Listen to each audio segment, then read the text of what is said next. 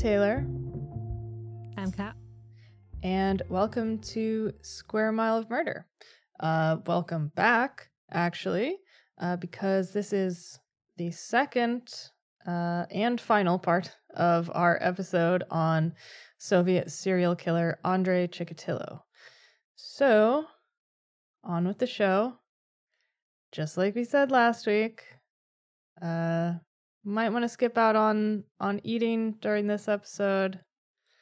Maybe find something fuzzy to cuddle. Um, Yeah. hug your family Uh, if if you are able in this socially distanced reality that we live in. But it's going to be rough. So, welcome. Uh, we left off last week in December 1982 when Chikatilo had just taken his ninth victim, 10 year old Olga Stalmakhinok, I think. Uh, Chikatilo didn't kill again until the summer of 1983. But whilst he was on this break, kind of laying low, the police were actually beginning to make a bit of headway in the investigation. So, as we mentioned last week, a ser- like the concept of a serial killer was considered literally to be a foreign construct uh, in the Soviet Union. It, it was a capitalist thing and it didn't exist in the Soviet Union in uh, communist society. Mm-hmm. But police finally had to admit that these murders showed so many similarities in both the level of brutality and the way they were carried out. For example, the striations to the eyes, that they had to admit that the. I'm losing my voice now. Right, right. I'm just going to start that again. So, as we mentioned last week, uh, serial killers were considered to literally be a foreign construct in the Soviet Union. They were a product of a capitalist society and didn't exist in communist countries. But police finally had to admit that these murders might be linked because they showed so many similarities in both the level of brutality and the way they were carried out. You know, for example, the uh, the striations to the eyes, which was seen in pretty much every one of of Chikatilo's victims. Mm-hmm. So four of the murders were linked. So that's four that were found around the city of Rostov on Don. And in January 1983, a Moscow investigation team was drafted into Rostov to help the local law enforcement. So the team was headed up by Mikhail Fetisov, and the investigation eventually became known as Operation Forest Path. And in March, uh, Fetisov brought in a forensic analyst called Viktor Burakov uh, to lead the investigation.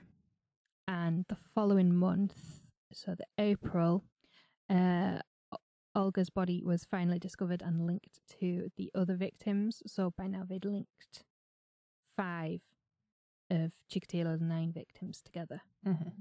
So, due to the sheer brutality of the murders and the way some of the internal organs were removed, police began to theorize that they were searching for either a group that was um, harvesting organs to sell on the black market for transplant, uh, a satanic cult, a pedophile, or a group of people with mental health issues. Um, and uh, like we talked about last week, uh, people with mental health problems weren't treated kindly by authorities in the Soviet Union. Law enforcement focused mostly on the theory that um, a pedophile, a homosexual, or a mentally ill person or persons were responsible for the murders. Um, Yeah, because it's also worth noting that in the Soviet Union, as in modern Russia, homophobia was, rampant, yeah, that's the word. And violent. homosexuality was treated as a sort of like a mental health Yes, yeah, a- disease. a, if deficiency. that's the right word. Yeah. Yeah. So- Yeah, so that's what they're focusing on. Uh, the investigation was actually quite thorough, even though they were looking, you know, in the wrong places. Um, uh, and although this investigation didn't find Chikatilo, they did manage to solve more than 1,000 unrelated violent crimes, including 95 murders and 245 rapes, which is a lot of crimes. Yeah. And I mean, they did this a lot by, like, um, flipping suspects, essentially turning them into informants. Um, and we say solved doesn't mean they solved them in the, like, doesn't mean they got the right person. It meant that the cases were closed and someone was in prison or, you know, sentenced to death for the crimes. Yeah. Law enforcement's heavy handed tactics weren't without their casualties. Of course not. In September 1983, a number of youths who were considered to be, quote, intellectually disabled were subjected to prolonged and brutal interrogations and ended up confessing to the murders, which, you know, fitted the police theory that it could be a group of Mhm. disabled or mentally unwell people. But as the bodies of more and more young people were found after the confessions, law enforcement law enforcement realized it couldn't be these youths murdering them. Three homosexual men and at least one registered sex offender ended their own lives as a result of police interrogation. But while law enforcement were looking in all the wrong places, Chikatilo had been on another spree. Between June and December 1983, he killed Laura Sarkeesian, who was 15, 13 year old Irina Dunakova, Yudmila Kutsi Beyer, who was 24, Igor Gudkov, who was 7, uh, a woman who is still not being identified, who was believed to be between the ages of 18 and 25, 22 year old Valentina Chukulina, uh, Vera Shaku- Shakun, who was 19, and Sergei Markov, who was 14. So the murder of 15 year old Laura Sarkisian uh, is contested um, because she's listed as one of Chikatilo's victims, but he was ultimately cleared of her murder at his trial. Uh, the unidentified woman listed as one of Chikatilo's victims was a woman he claimed to meet in uh. Uh, her body was found in October 1983, but she was never identified. Chikatilo killed again in January and February of 1984, murdering 17 year old Natalia Shalapinina Nina on January 9th and 44 year old Marta Rybenko, Ry- Ryabenko uh, on February 21st. Both were murdered in Aviators Park in the city of Rostov. Also, just a note again, we're so sorry for the pronunciation, but we don't Yeah. Speak Well- any sort of We're trying our best. yeah. Um, right. So, uh, Marta was the oldest of Chikatilo's victims, so she was 44. On March 24th, he killed 10 year old Dmitry Patashnikov after luring him away from a stamp kiosk in Novoshakhtinsk. Um, there were several witnesses who saw Chikatilo with Dmitry who were able to give a detailed description of the killer. And when the young boy's body was found three days later, police also found a footprint nearby. Um, and semen and saliva samples were found on the boy's clothing. In late May, Chikatilo killed 29 year old Tatiana Petrosian and her 10 year old daughter Svetlana in Shakhty. Tatiana had reportedly known Chikatilo since 1978 when he and his family uh, had lived in Shakhty. Uh, and in June and July, Chikatilo killed four more times.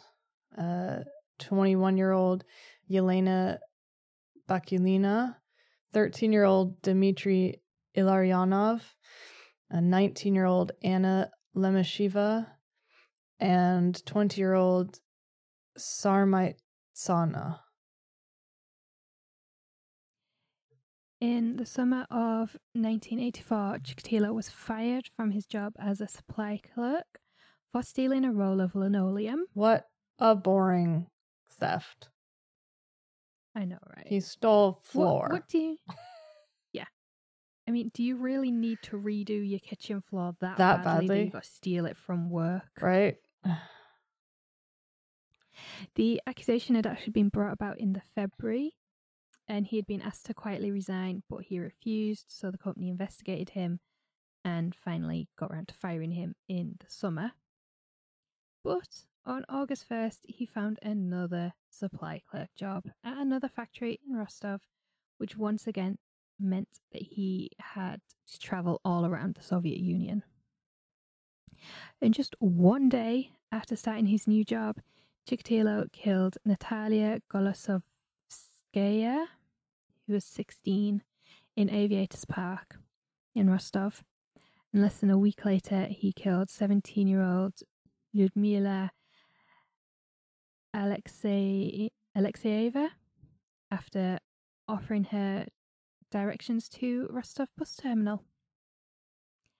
Days later, um, he was on a business trip to Soviet Uzbek, which is now Uzbekistan, and he murdered another woman, but she again has never been identified. Uh, but she was estimated to be between the ages of 20 and 25, and that's all we know about her. He committed a second murder whilst on this business trip, this time in the Uzbek capital of Tashkent. Um, 10 year old Akmaral Seydalieva was a runaway from Kazakhstan. 10 years old and a runaway. I know. And I know obviously the border situation is different then because it's all one, you know, it's it's the Soviet Union hmm and but Kazakhstan's a big country Yeah. Oh, yeah. and to run away and get as far as Uzbekistan. as the Uzbek capital is yeah, it's just so sad. it is. It's horrible. Amongst all of the other horrible things happening in the story, Yeah. like it's it, there's it's layers. It's an onion Yeah. full of horrible. Yeah. That's what this episode is. So glad you're It's like- listening, aren't you? Yeah. So just a nice like fi 10 second palate cleanser. Yeah. It's kind of like I don't know if you remember. So I think it was like the first year that we would have lived in Glasgow. Someone was giving out chocolate apples at Halloween. They were actually chocolate onions. They were like dipping onions Oh. in chocolate and giving them to the kids. Oh no. oh. That would it's be an onion full an unpleasant like, surprise. onion of Sorrow. of yeah. I mean, don't get me wrong. I love onion. Um, it is one of my favorite vegetables. Same. Put it in everything. But if I think I'm getting a chocolate apple, I don't want to bite in and find an onion. You don't want to. F- no, no one wants that. Absolutely no one. So, after returning to Rostov, Chikatilo murdered 11 year old Alexander uh, Chappelle on the bank of the River Don on August 28th. And less than two weeks later, on September 6th, he murdered 24 year old librarian Irina Luchinskaya. Um, she disappeared on her way to a sauna and was found in Aviators Park. Uh, then Chikatilo went quiet for 11 months, uh, but not entirely uh, of his own volition. On September 13th, undercover detectives spotted him trying to talk to girls at the Rostov bus station. So these detectives followed him through the city and witnessed him trying to talk to numerous women and uh, saw him commit acts of frotteurism in public places. And if uh, one is not familiar, frotteurism is the act of rubbing one's pelvic region or erect penis against another person in a non consensual act for sexual pleasure. Lovely. So he was arrested at Rostov's Central Market, and during a search of his belongings, he was found to be in a possession of an eight inch knife or 20 centimeters, um, several lengths of rope, and a jar of Vaseline. It's the Vaseline that freaks me out. Yep. Yep. Uh, law enforcement officers discovered that he had been fired from his previous job for theft, and so they applied to hold him for longer than the usual period whilst they continued to investigate him. The usual period is 10 days. It's Yeah. not like here, where it's, is it 48 hours? Yeah, something like that. Uh, they discovered his checkered history Putting it shall we nicely. say, when it came when it came to employment, and he matched the eyewitness descriptions of the man seen leading Dmitry Ptashnikov away from the stamp kiosk. So a sample of Chikatilo's blood was taken, which you would think would match the samples at the crime scenes, and it would all be over. Alas, not. You'd be wrong. Um, at this point in the 1980s, they were only able to carry out blood group typing, not a full DNA profile.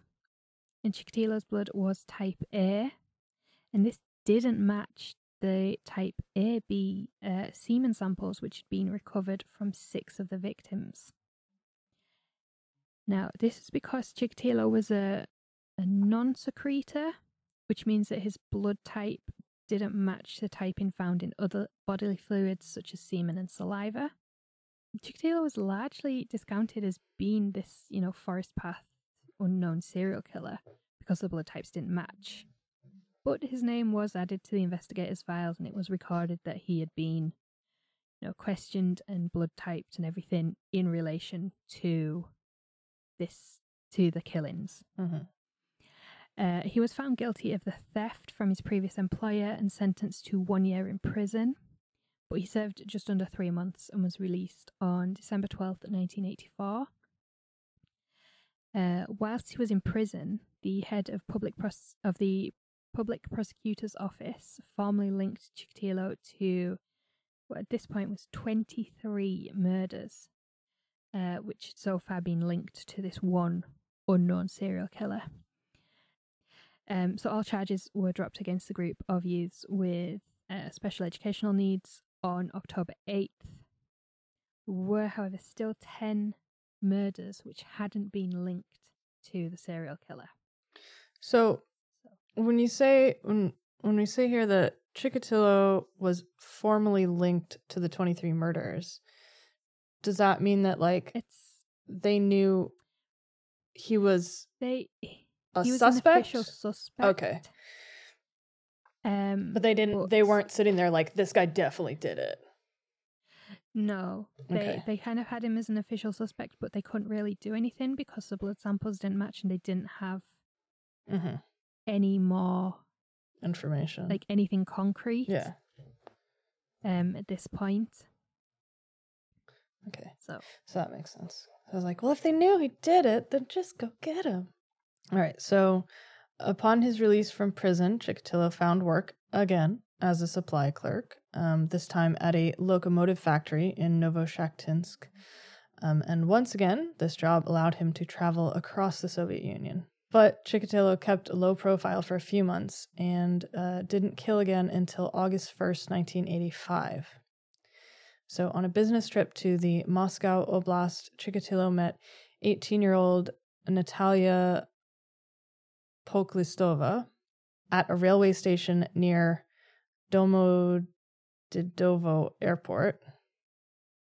Don't think I I'd- like that name because it's every it's like consonant vowel, consonant vowel, Yeah. consonant vowel. Oh, it is. It's very so you can sound it out quite easily. Domodedovo. Um, so uh, that's about 25 miles southeast of Moscow. Uh, he lured her away from the station platform into a wooded area and stabbed her 38 times, then strangled her and further mutilated her body. Uh, now, uh, remember that the team who were guiding the investigation in Rostov were originally from Moscow. So when they heard of Natalia's murder, they linked it to the killer that they were hunting in the Rostov Oblast. Uh, and investigators theorized that since the murder had taken place near the airport and Natalia had uh, last been seen at the station near the airport, the murderer must have flown from Rostov to Moscow. So they checked flight manifests and all records that were available for passengers who had flown from Rostov to Moscow between late July and early August and ran down the names and leads that came from the passenger information, but nothing came of it. Uh, because on this particular occasion, Chikatilo had traveled to Moscow by train and there were no passenger records for trains like there were for airlines. So investigators had no idea that Chikatilo had been in Moscow at the time of Natalia's murder. That is like obviously this whole thing is just one big onion of awfulness as we mm-hmm. have said. But they were actually doing a really thorough job of investigating, which isn't something we say often about police. uh, yeah, and like it's quite a good like catch to say like oh well it sounds like this is the same guy from Rostov. This victim was seen at the airport or near the airport or whatever. I bet this guy went from Rostov to Moscow. Like that's that's some good yeah. like deductive reasoning there. Yeah. Four weeks later Chikatilo struck again this time in the city of Shakhty when he lured 18 year old Irina Gulieva from the bus station into a nearby wooded area where he brutally murdered her. The violent wounds found on Irina's body linked her to the other victims of this unknown serial killer, who by now they were referring to as the Forest Path Killer because most of the victims were being found in wooded areas. Mm. So, following Irina's murder, Chikatilo would take another break, and he kept a low profile for almost two years. Oh. Now, this might have been due to the fact in November 1985, Special Procurator Isa Kostoyev was assigned to supervise the investigation. At this point in late 1985, 25 detectives and 15 procurators were working exclusively on the case. And if you're like me and don't know what a procurator is and can barely say the word, it is a representative from the courts. So I think it's similar to like a district attorney type of role. Yeah, that's what it sounds like. Um, yeah. All of the Forest Path murders were reinvestigated once again, registered sex offenders and known homosexuals were interrogated. I just love the phrase this, known homosexuals. It's like Yeah. It, I am a I am a known homosexual. um yeah, this wasn't the biggest change in the investigation. So, uh, Viktor Burakov, the forensic investigator who'd been brought in to lead the investigation, brought in a forensic psychologist called Dr. Alexander Bukhanovsky. And this was the first time that a serial killer investigation had consulted a psychiatrist in the Soviet Union. That's cool. I mean, partly because they didn't believe in serial killers, but from time to time they did have to admit that they existed. Um, so all of the investigation files were made available to Dr. Bukhanovsky, and he produced a 65 page long psychological profile. Damn, son. Yeah. Now, obviously, we do not have the time or the patience for that matter to go through the entire 65 page profile here, but uh, we will give you the basics. So, the highlight reel. Yeah, the, the summary, the cliff notes Spark Notes version. Um, so Dr. Bukhanovsky's profile proposed that the killer would be a reclusive man, aged 45 to 50 years old, who had suffered a traumatic and isolated childhood. Uh, the man would be of average intelligence and would likely be married with children, although he would have trouble communicating, flirting with, or dating women. His wife likely just let him get on with his life and didn't interfere, and probably didn't know anything about the murders. Uh, he would be a sadist who suffered with impotence and could only achieve sexual arousal by inflicting suffering upon his victims. The murders were an analog for the sexual intercourse the murderer was incapable of performing, and thus the use of a knife became a substitute for his penis, which failed to function. Dr. Bukhanovsky also posited that as most of the murders in Rostov on Don had been committed on uh, weekends, and those elsewhere in the Rostov Oblast were often committed during the week near major transport hubs, the killer likely had a job which required him to travel. And now you see why we went into so much detail last week about Chikatilo's upbringing and early life. Yeah. Because this profile was spot on. It was perfect. Chikatilo literally fit all of the main criteria. And he also followed the investigation quite closely. So the police, who were actually called the militia in Soviet times, you know, haven't done much history this episode, so you know. Yeah, you gotta get some in there. Yeah. So the militia resumed surveillance of train stations around Rostov. Uh, female officers in plain clothes would hang around the stations in an attempt to attract the killer. Uh, no murders were linked to the Forest Path killer in nearly two years. The murder of 33 year old Lyubov Golovaka in Myasnikovsky district of Rostov on the 23rd of July uh, 1986 was tentatively linked, mainly because the semen type matched that found on the serial killers of the victims, but was eventually discounted as her murder did not exhibit the same level of brutality that uh, Chikatilo's victims did. In August 1986, the body of 18 year old Irina Pogolyova was found in the city of Bataysk, which is about 10 miles away from Rostov on Don. We are not going to describe her injuries because they are horrific.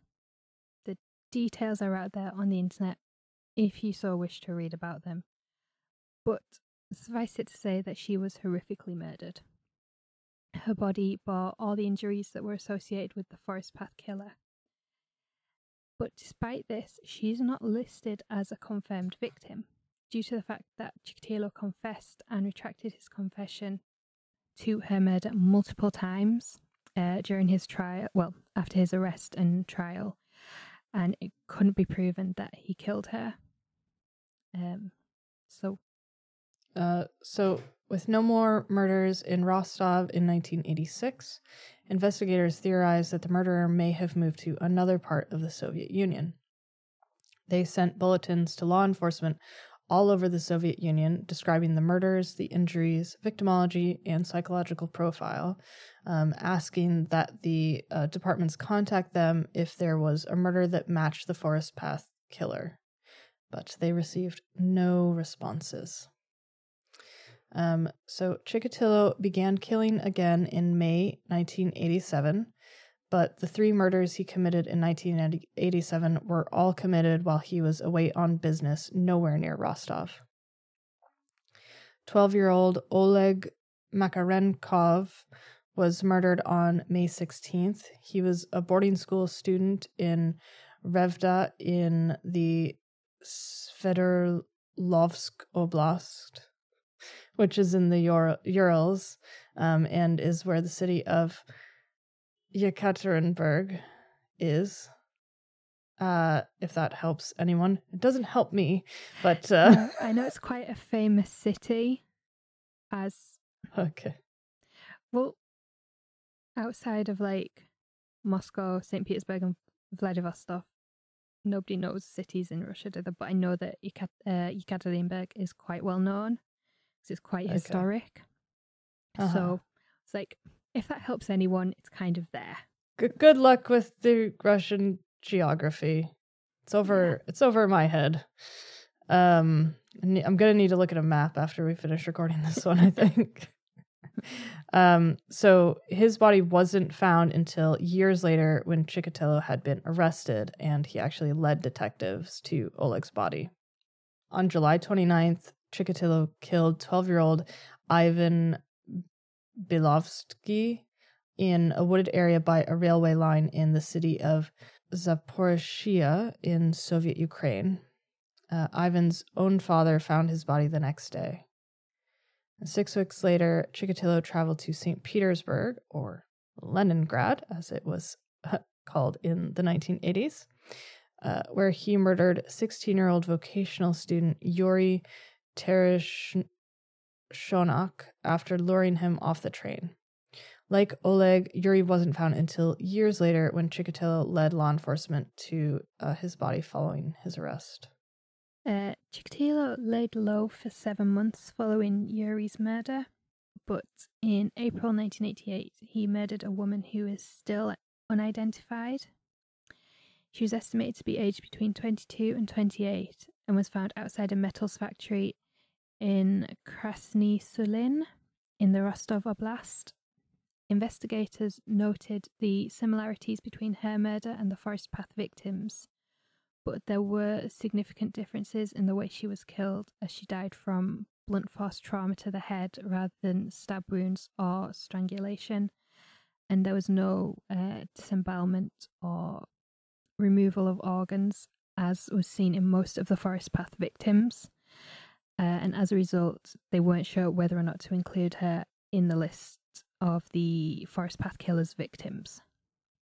The following month, he travelled to Soviet Ukraine for work, and on May 15th, he murdered nine year old Alexei Voronoko in Artemivsk, which is now known as Bakhmut. Um, some say so. There's differences for this one. So some sources say it was a city of Elove, Ilovaisk, um, but we're not sure.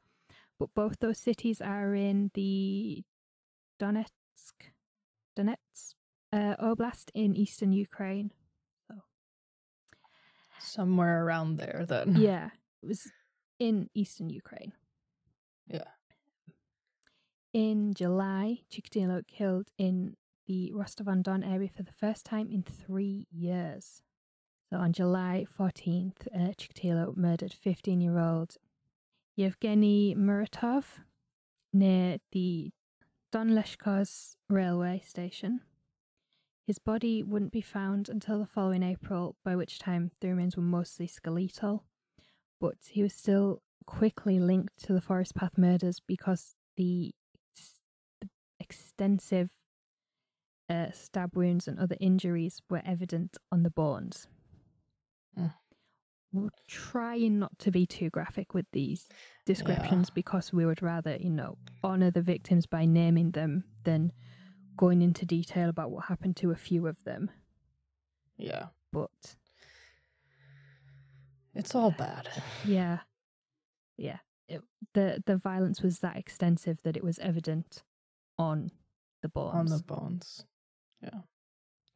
Um so Chikatilo didn't kill again until March 1989 when he murdered 16-year-old Tatiana Ryzhova. Uh, she was a runaway from Krasny Sulin, but unlike his previous victims, Chikatilo this time killed in his daughter's apartment rather than outside. Uh, he hid Tatiana's body in a sewer, and she was found eight days later on March 9th, but police didn't link her to the Forest Path killer. On May 11th, he killed eight year old Alexander Diakonov in a wooded area of Rostov on Don.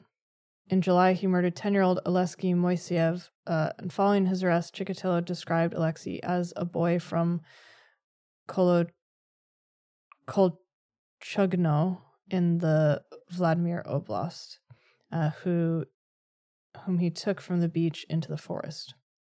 Uh, and he was not linked to the Forest Path investigation either.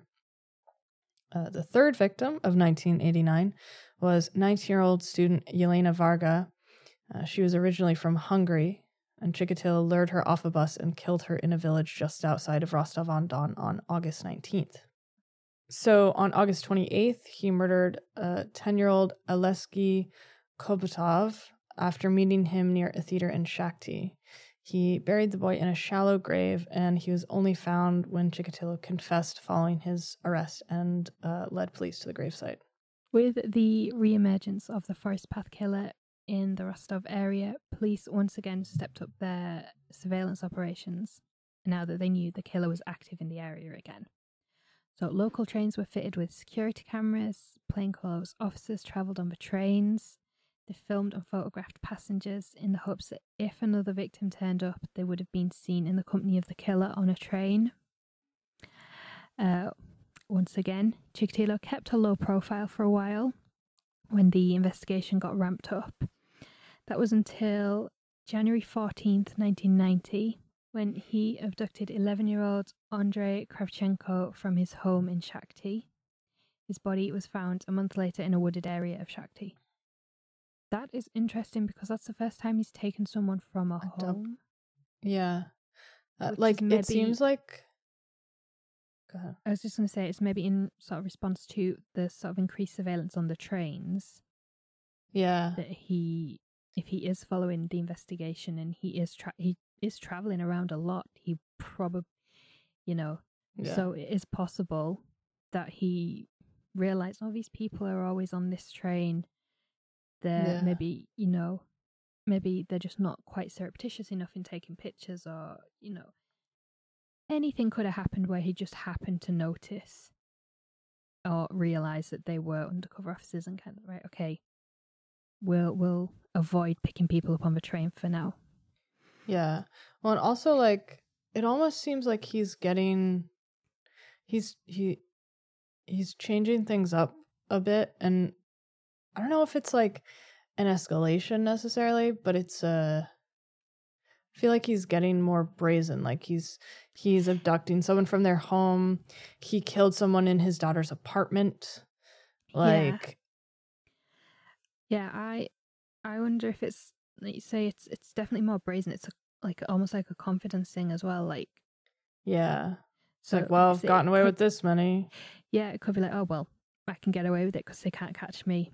Or on the other hand, it Yeah. could be avoiding the public transport to avoid or try and avoid undercover officers if he's like Yeah. them. But we don't know. It's interesting. Yeah. Um, on March 8th, 10 year old Yaroslav Makarov was playing truant from school when he met Chikatilo at a Rostov train station. Chikatilo lured the boy to Rostov Botanical Gardens and his body was found there the following day. Just two days after Yaroslav's body was discovered, the leaders of the Forest Path investigation held a meeting to discuss the case.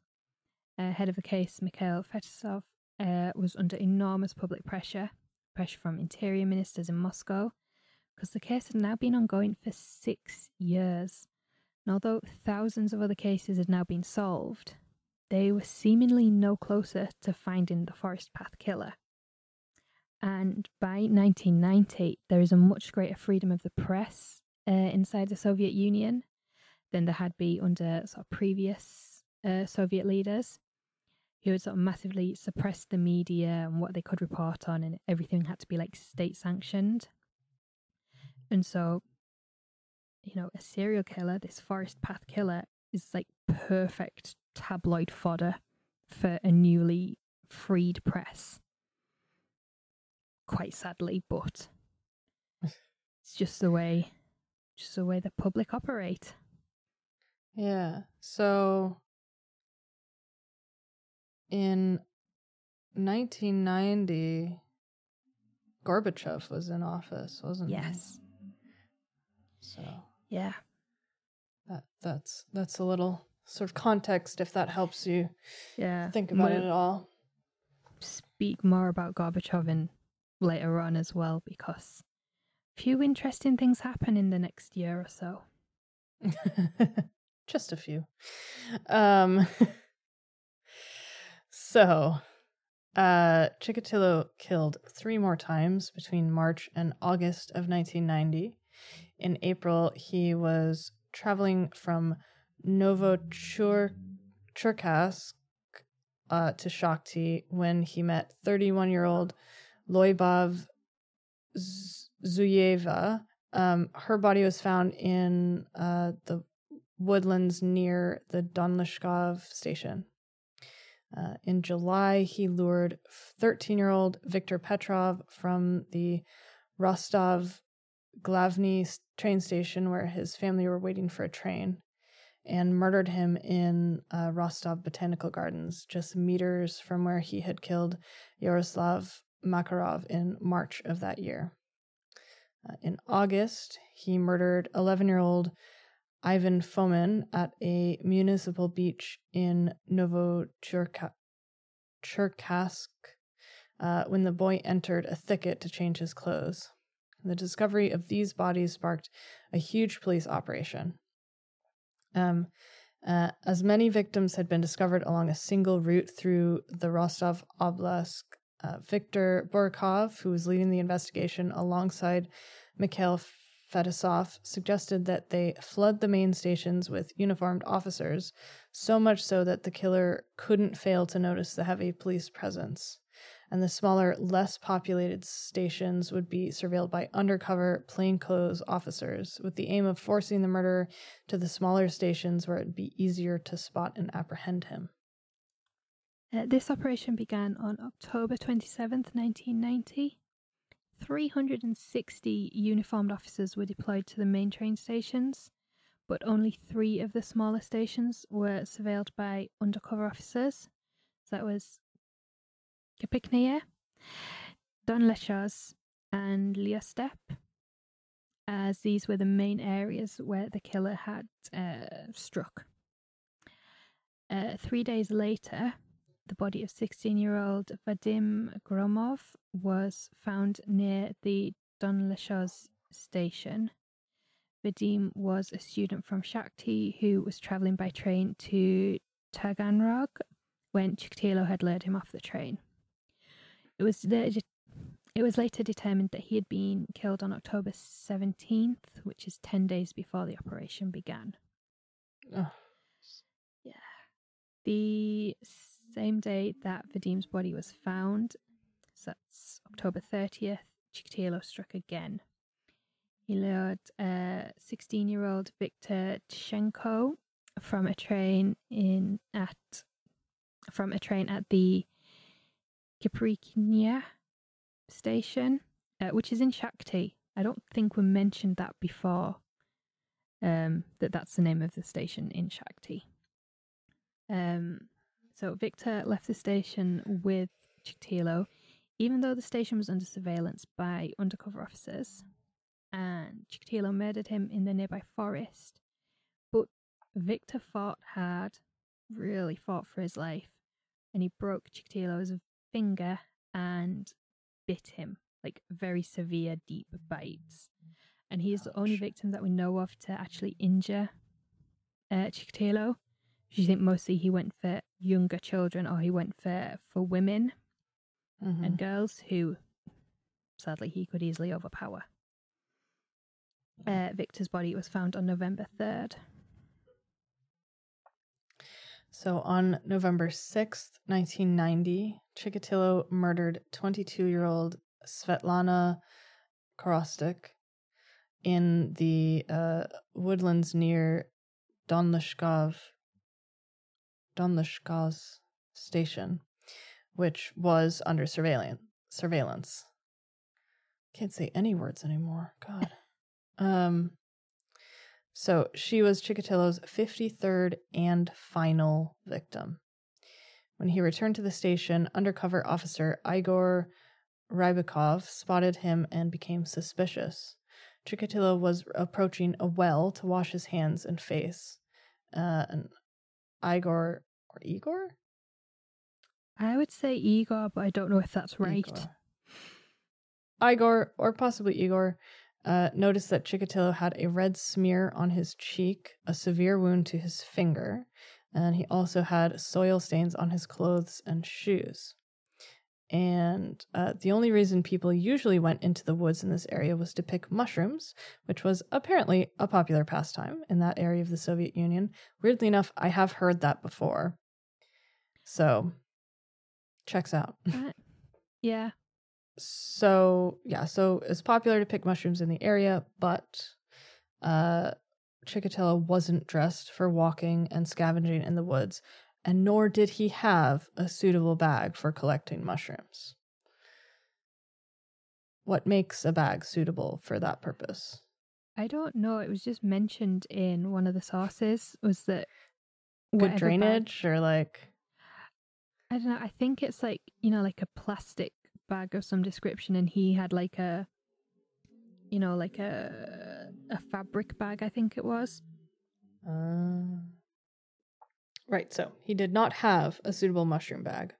So uh, Igor stopped Chikatilo and checked his papers.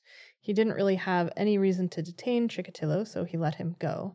But when he returned to his office, he filed in a routine report saying he had stopped Chikatilo, noting the possible blood smear on his cheek and uh, his suspicious nature. A week later, on November 13th, Svetlana's body was found in the woodland area near Don Donleskhoz station. At the time, she was the 36th victim to be linked to the Forest Path killer, even though she was actually uh, Chikatilo's 53rd, 53rd. victim. Uh, the police summoned uh, Igor, Igor uh, and the other officers who were manning that station and examined their reports, who they'd stopped, what had been going on, all that kind of thing uh, throughout the previous week. And would you know it? Andre Chikatilo's name came up. Shocking. So many officers were already familiar with him after his arrest in 1984, and he'd also been placed on the, you know, official suspect list more than once actually. I think when the sort of reinvestigation began in 1987, he was placed on the list again. But there'd never been anything to definitively link him to the murders. So police very quickly interviewed Chikatilo's former colleagues and employers and found out about his history of sexual assault whilst working in schools. So he was placed under surveillance the next day on Nove- uh, November 14th. He was followed for six days on trains and buses, uh, where he was frequently seen trying to engage children and young women in conversation. Uh, if they ignored him or brushed him off, he would wait a few minutes and then move on to a new target. So, on November 20th, he traveled to Novocherkassk. Uh, he had left his house with a large jar, which he filled with beer at a small kiosk in a park. He wandered around the town, attempting to make conversation with children. He spent some time in a cafe, and upon leaving the cafe, he was arrested by plainclothes officers. Chikatilo protested his innocence. Um, he was placed in a cell at the KGB headquarters in Rostov with a police informer who was tasked with engaging Chikatilo in conversation and reporting back anything that he said. Uh, his questioning began the next day, led by uh, Isa Kostoyev, uh, the special procurator who had been brought in to uh, assist the investigation in 1985. The strategy chosen by investigators was to try and lead Chikatilo to believe he was a sick person in need of medical help and elicit a confession that way. They hoped that this would give Chikatilo hope that he would not be prosecuted by reason of insanity and therefore more forthcoming with details and hopefully a confession. The case was largely circumstantial at this point, and law enforcement knew that they had 10 days to hold Chikatilo before either charging or releasing him. When he was arrested, a, a blood sample had been taken again, but it came back as type A, you know, because that's what uh, the first test came back as six years earlier. But there was so much circumstantial evidence uh, that Chikatilo was the murderer that investigators weren't letting him go easily again. Mm. So they managed to obtain a sample of his semen to test. Do not ask, we don't know how they got it. You can't get a warrant for a semen sample. It's not a thing. We don't know how they got it. Um, and this is when they found out that his so his blood type didn't match with the type found in other bodily fluids. Uh, because his semen was type AB, which matched that uh, matched the samples that had been found on 14 of the victims.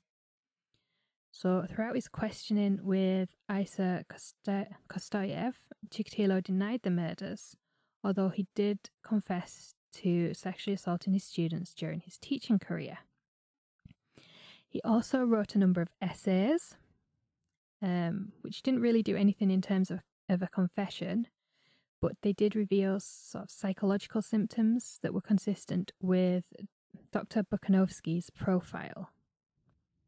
On November 29th, Mikhail Fetisov and Viktor Burakov invited Dr. Bukhanovsky to help them question Chikatilo. It was reported that within two hours of Dr. Bukhanovsky joining the questioning, Chikatilo burst into tears and confessed to the murders for which he had been arrested. So um, that is the 36 Forest Path murders. Um, there, there are still 17 others who either hadn't been linked or hadn't been found yet. The following morning, Chikatilo confessed to 34 of the 36 murders when uh, Isa Kostoyev resumed questioning. He denied murdering uh, Lyubov Golovakha and Irina Pogorelova in the summer of 1986. Uh, Chikatilo gave a full account of each of the murders on the list, other than those two that he denied. Uh, he drew some crime scenes and described the positions of the victims' bodies. He also recalled local landmarks near each murder site. Chikatilo also confessed to cannibalizing some of his victims. Uh, but we're not going to go into detail about that because this episode is already bad enough. Yeah. I mean, when I got to this part of the script, I did have a kind of thought. I was like, oh my god, everyone is going to hate us. This is such a really heavy script. But I was like, it is important to honor all the victims. Hmm. And absolutely, as we say, if you want to find more details, they are out there on the internet. Um, yeah. We just don't want to. Well, we don't have the time, firstly, to explain everything he did to every victim, but it's not something we want to talk about either. And it's not relevant, I think. Well like, no. I don't know. Relevant is maybe the right word. It's not pertinent because, like, yeah. ultimately, we want to tell the story and sort of the general happenings of his crimes and we want to make sure that we highlight who his victims were. Yeah. I don't really care what his sort of criminal proclivities were. Yeah, He's a the, shithead. Yeah. Very nicely put. Thank you. So, on November 30th, 1990, Chikatilo was formally charged with the 34 murders he had confessed to, but in the following days he confessed to a further 22 murders, which hadn't been linked to the Forest Path murders. So, as with the Forest Path murders, he was able to recall details of each of the murders, and that month he was able to lead police to some of his undiscovered victims. Three of the victims couldn't be located or identified, and so Chikatilo was ultimately charged with 53 murders, spanning 1978 to 1990. He was held in his cell in the KGB building in Rostov to await his trial. I've been thinking about this, so this is not to say that those three victims were invented. Mm-hmm. Um. So yeah, before we get to the trial, we have to talk about something pretty incredible that happened in 1991. And no, it is not the births of both me and Taylor, as awesome as that is. Yeah, that's pretty great. It's pretty yeah. great. But it's not that. No. Uh, on December 26, 1991, Mikhail Gorbachev, the eighth and final leader of the USSR, formally dissolved the Soviet Union, and the nations which had made up the Soviet Union were now independent with Russia being recognized as kind of the de facto um, successor to the Soviet Union, and all the other countries had their independence. So Chikatilo's trial would become the first major media event in post-Soviet Russia. And that is also why we know so much about Chikatilo, because not only had the press in Russia gained a lot of freedom throughout the 80s uh, during Gorbachev's um, time as president. Was were they presidents? Whatever they called their leader. Yeah, uh, it was both like leader of the Soviet Union, but he was also known as the president of the Soviet Union. Yeah. So yeah, under during his presidency, see more and more freedoms had been gained, and then with the dissolution of the Soviet Union in 91, suddenly all the world had access to uh, Russian media and was able to keep up with current events and internal affairs in Russia. And with Chikatilo's trial scheduled for April 1992, like four months later, the world's media was like captivated. It's a bit like when the press gained freedoms and they suddenly had this, you know, this really sensationalist horrible serial killer that they could write about. It's a bit like that on the world stage as well. Mm. Because Russia had been closed off for decades. And suddenly, like, they had, the world had access to, to this, this country again. And lo and behold, this huge, massive trial is about to happen. Yeah. Quite a, quite an entry onto the world stage. Yeah. Um, so, in the summer of 1991, Chikatilo had undergone a 60 day psychiatric evaluation. He was diagnosed with borderline personality disorder with sadistic features, and it was noted that he had physiological problems which were attributed to prenatal brain damage. Uh, but ultimately, he was found fit to stand trial. So on April 14th, 1992, Chikatilo's trial began in courtroom number five of the Rostov Provincial Court. Uh, he was charged with 53 murders and five counts of sexual assault against minors from his teaching days. Uh, now, this trial, of course, was not without its controversies. Um, Chikatilo was held in a large cage throughout the trial, although this uh, wasn't to keep the general public safe. This was actually to keep Chikatilo safe from the public and the victims' families. Chikatilo repeatedly withdrew his confessions, stating that they were obtained under duress or weren't included on the original indictment. Uh, the trial lasted almost four months, and on August 9th, final arguments were heard. The judge set an initial date of September 15th for himself and two official jurors to review the evidence and pass sentence, although this was postponed until October 14th. Uh, when the court reconvened in October, the judge announced Chikatilo was guilty of 52 of the 53 murders he had been charged with, and he was sentenced to death for each count.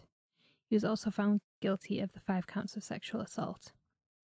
The judge read out the list of victims and then launched an attack on law enforcement and their mistakes, which had allowed Chikatilo to remain free until 1990. Although this was mostly aimed at Special Pro- Procurator uh, Isa Kostoyev rather than the local law enforcement. He claimed that uh, Isa Kostoyev was negligent and dismissive after Chikatilo was placed on a suspect list in 1987. The following day, on October 15th, uh, Chikatilo was formally sentenced to death. He appealed, but uh, all his appeals were rejected, and in late 1993, he made a last ditch attempt to avoid death by appealing to the new Russian president, Boris Yeltsin, for clemency, but this too was rejected. On February 14th, 1994, Andrei Chikatilo was taken from his cell on death row in Novocherkassk prison into a soundproof room and executed with a single gunshot behind the right ear, and he is buried in an unmarked grave in the prison cemetery. And that is the story of Andrei Romanovich Chikatilo, the Red Ripper, the Rostov Ripper, the Forest Path Murderer, and the Butcher of Rostov. Oh Wow. boy.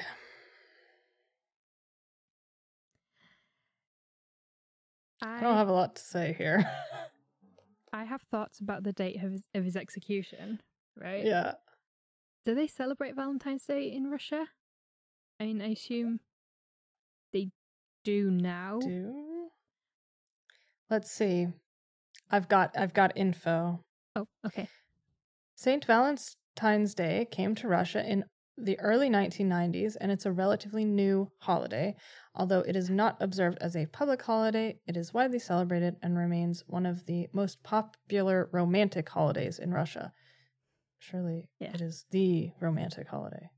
Um Yeah. So- So. just just the idea that this guy had to go and you know shoot a serial killer who'd killed you know fifty three people, then had to go home and have sex with his wife that night. Like, But I think that if you were the guy who got to execute him, like you'd be a pretty popular dude, you know? yeah, but you, depending on what gets you off, you'd eat, it'd either be like the worst sex or the best sex of your life. Yes, that night. that- that's fair. Yeah. Um. Yeah. Glad he's dead. Yeah. And just what an asshole. What a what a what a like monster. I think Yeah. is the only Yeah, I, I agree. That's that's the only word that's really appropriate. Like he was an a- absolute monster. He he preyed on young people. He, you know, he was a just he was the definition of a predator.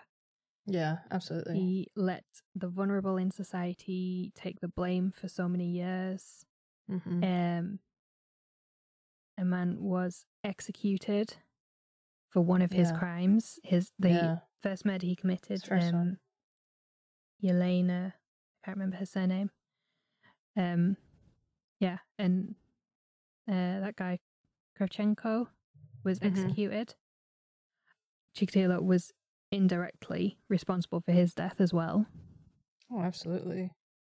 The Um, three or four men who uh, took their own lives, like Oh yeah, that as well. uh, so if you think about that and then you think about all of the victims and all of those victims families or friends or love like the the ripple effect of this one absolutely horrendous creature Yeah. is just massive Yeah, and not only that, his own family as well. mm, hmm because uh according to our reports they had no idea about what he was doing which was um an aspect of the psychological the profile. Profile. That his wife wouldn't know. Yeah, the wife wouldn't know and she just you know let him get on with his life. You know he went off traveling for work and that was that. Yeah. Um and that's also why i haven't named his his family his Yeah. children in this. They had to change their names because of the harassment. Well, I was going to say, I don't doubt that because, especially in a situation like this where someone has murdered so many people for so many years, like, I'm sure there were an exponential amount of people out there who didn't believe that his family had no idea what was going on and just went Yeah. after them. And, you know, unfortunately, there are a lot of instances where the people around these killers have no idea what's happening because they're yeah just that good at hiding everything. Yeah, I think sort of nowadays where we have a better idea of like psychological profiling and things like that, and you know, just general popular media, true crime, hmm all the media surrounding true crime, podcasts, TV shows, all the rest of it. I think people nowadays do understand that it it isn't this weird monster that sticks out like a sore thumb. It's usually someone who blends into society Yeah, s- just easily. Yeah, But obviously, 20, 30 years ago, people didn't still weren't aware of that. Oh yeah, absolutely. to to the extent that we are. So, yeah, Yeah. it's just sad all round. Yes. Uh definitely not a fun case, but No, a good one to cover, I suppose. yeah, Um yes. So, So, yeah. with uh, With go that, and so- find a fuzzy creature, yeah, um, a cuddly toy, anyone who you who you don't have to social distance from. Um, just, just, you know, go go go have out. a drink, like go watch some TV. Just, you know, do something happy. Yeah. And if if you've made it this far, good job. um but yeah. Yeah, because so, at one point we didn't, we almost didn't make it this far. Yeah, we weren't so sure. There um was a few doubts, especially right in this second part. So Yeah. Which is fair enough. Um yeah. So thank you everyone for listening. Uh if you enjoy the podcast despite uh its sometimes heavy nature, uh we would absolutely love it if you would give us a rating uh and a review. Um and if you uh would like to subscribe to us so you can automatically get notified when we have new episodes. Um, and and we have some Halloween bonus content left to come. yes, Left, don't we? I mean, we've already given you a week of Halloween stuff, but there's more. There's more coming before or on Saturday. yes. Yeah, so keep an eye out for that. Um, if you want to talk about this case or any of the other things that we cover, or, you know, anything at all, um, come check us out on social media. We are most active on Instagram, middle active on Facebook, and minor active on uh, Twitter. But we're in all of those places, and you can find those links um, in the show notes or on our website.